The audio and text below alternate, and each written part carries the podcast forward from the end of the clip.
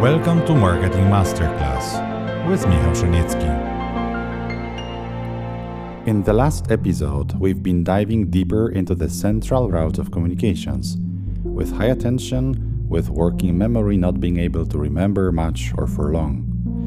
And we said explicitly when the central route will still work out fine. So, for your product or offering that has no competition and is highly relevant or novel, and thus cannot be strongly counter argued. To pull this approach off, we will discuss today some of the traps you may encounter and which you would want to avoid. In the central route, the brain is very focused, and this generates some traps for this route that you would need to consider. First trap is the peripheral filtering. Conscious mind cannot perceive and analyze all stimuli around, so it filters only what it finds relevant or attractive to this matter. This way, if you add a characteristic element into your central route communications, it can sometimes override your brand message. If I wanted to draw your attention to my key message right now and pick this voice, Bond. James Bond. Can I do something for you, Mr. Bond? Uh, just a drink. A martini, shaken, not stirred. you would immediately stop listening to Mikey message, since Mr. Connery is massively more attractive than I am. So maybe I would gain higher reach, but correct brand attribution of my brand would be negligible and eventually I would fail. In this peripheral filtering area, there is another interesting question whether or not sex actually sells. We would benefit from the visual here, but since it's a podcast, I'll try to depict an example. Let's imagine an ad. On the black background, we see a gigantic, tasty hamburger on the left and a very attractive and barely dressed girl on the right. The copy says, She will tell you the, the size doesn't matter, she's lying. What will happen here? She is very attractive, therefore, on top of disturbing half of the population, she will awaken men's conscious mind and high attention, limiting their memory and perceptive capacity. Because it is fully conscious, as much as you'll be attracted to her, your brain will quickly start judging how inappropriate and chauvinistic this ad is. For the time you will invest in consuming this ad, so for a couple of seconds really, this process will end there with arousal, poodle poor judgment, and that's it. No brand recollection, no key message, maybe even not a category. So, when sex actually sells? Well, plenty of studies and my own experience suggest that sex sells only categories that are related to it, like jeans or perfumes, lipstick or, uh, or underwear, of course. So, sex helps categories whenever it plays some role on the benefit ladder to get the job done for a given category. For hamburgers, it's rather off the list. So beware of the peripheral filtering, not to filter out your brand or message for the benefit of a secondary creative element.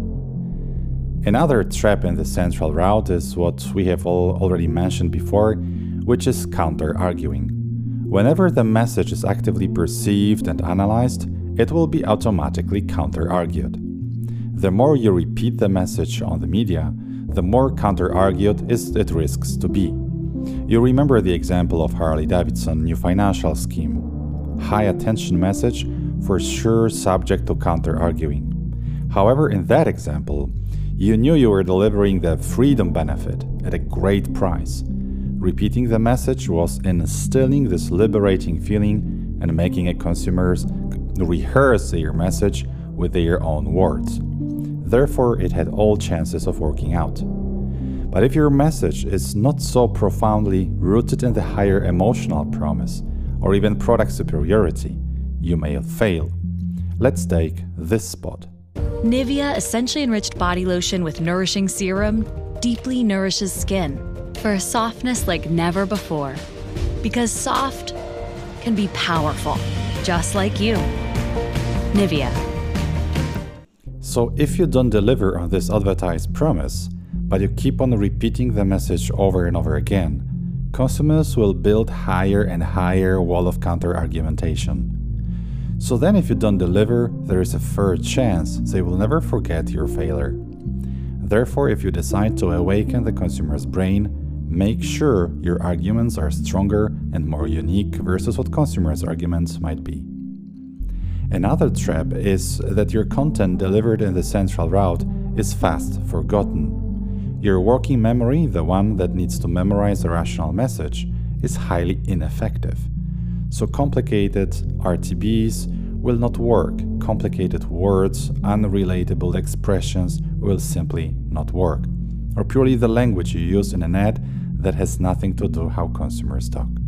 So use simple language and use simple visuals. And the last trap I'd like to mention here is something that we marketers keep on repeating, and that is our focal attention is not capable of actively processing large amount of content. So if you pick the central route of communications because it may work for you, but you overload it with massive amount of contents, your, your ad will most likely fail altogether. Whenever I was working on a huge campaign, there was always an urge from myself even or my general manager to add something more, you know, like an extra benefit or the great price, or how available our product is. And then you confront it with very stripped digital formats like 6 seconds bumpers on YouTube or even 30 second commercial in the linear TV. And you still tend to blend it too much. I just know it too well. Listen to our commercial on a new product where we wanted to put the benefit together with a new routine we tried to educate and promotion at the end Body lotion sticky and dry slowly. Shower's the best time to nourish your skin. When moist and warm, pores open up and your skin absorbs nourishment. Nivea In Shower Skin Conditioner. Apply on wet skin. Nourishment is easily absorbed. Rinse off. Skin is silky soft and hydrated for over 24 hours. Now I'm ready for a great day. Nivea In Shower Skin Conditioner for normal, dry, and dull skin. Save up to 35% with these promotional packs. Did you get anything from it? Neither did I. Simplicity will always be more friendly to the brain of your consumers for them to be able to conceptualize and analyze what you are telling them. So, here, prioritize and leave one message with no regrets. So, let's do a quick recap of this central route. As we remember, it's a narrow angle perception situation when your eyes or ears perceive only a fraction of all stimuli around and that is because your attention is high, your brain is instantaneously perceiving, conceptualizing, and analyzing this filtered content. Your brain will, grab, will grasp only so much and will not keep it for long. Therefore, the contents of your ad need to be simple and presented in a consumer language. You will want to use it whenever you have a clear superiority versus competition and preferably when your brand stands for a big emotional reward, like our example of Harley Davidson. With that, you want to repeat your message quite frequently to instill this message in the brain of your consumers until they start to rehearse this message with their own words. This is when you convert them to your buyers because of their new intrinsic motivation. If you lack this superiority or brand emotional promise, the more you repeat your message, which is merely parity versus competition, or basically there's nothing new, the more it will be counter argued by the brains of your consumers, and you risk alienating them also for your new upcoming products. And if you want to use sex to sell your products, make sure your category contributes to the ultimate reward of sex, like jeans or perfumes. If it's not related, your message will be ignored because sex is always more attractive and your brand will be trapped into the peripheral filtering. See you in the next episode when we will jump into our second state of mind and communication way, which is peripheral route.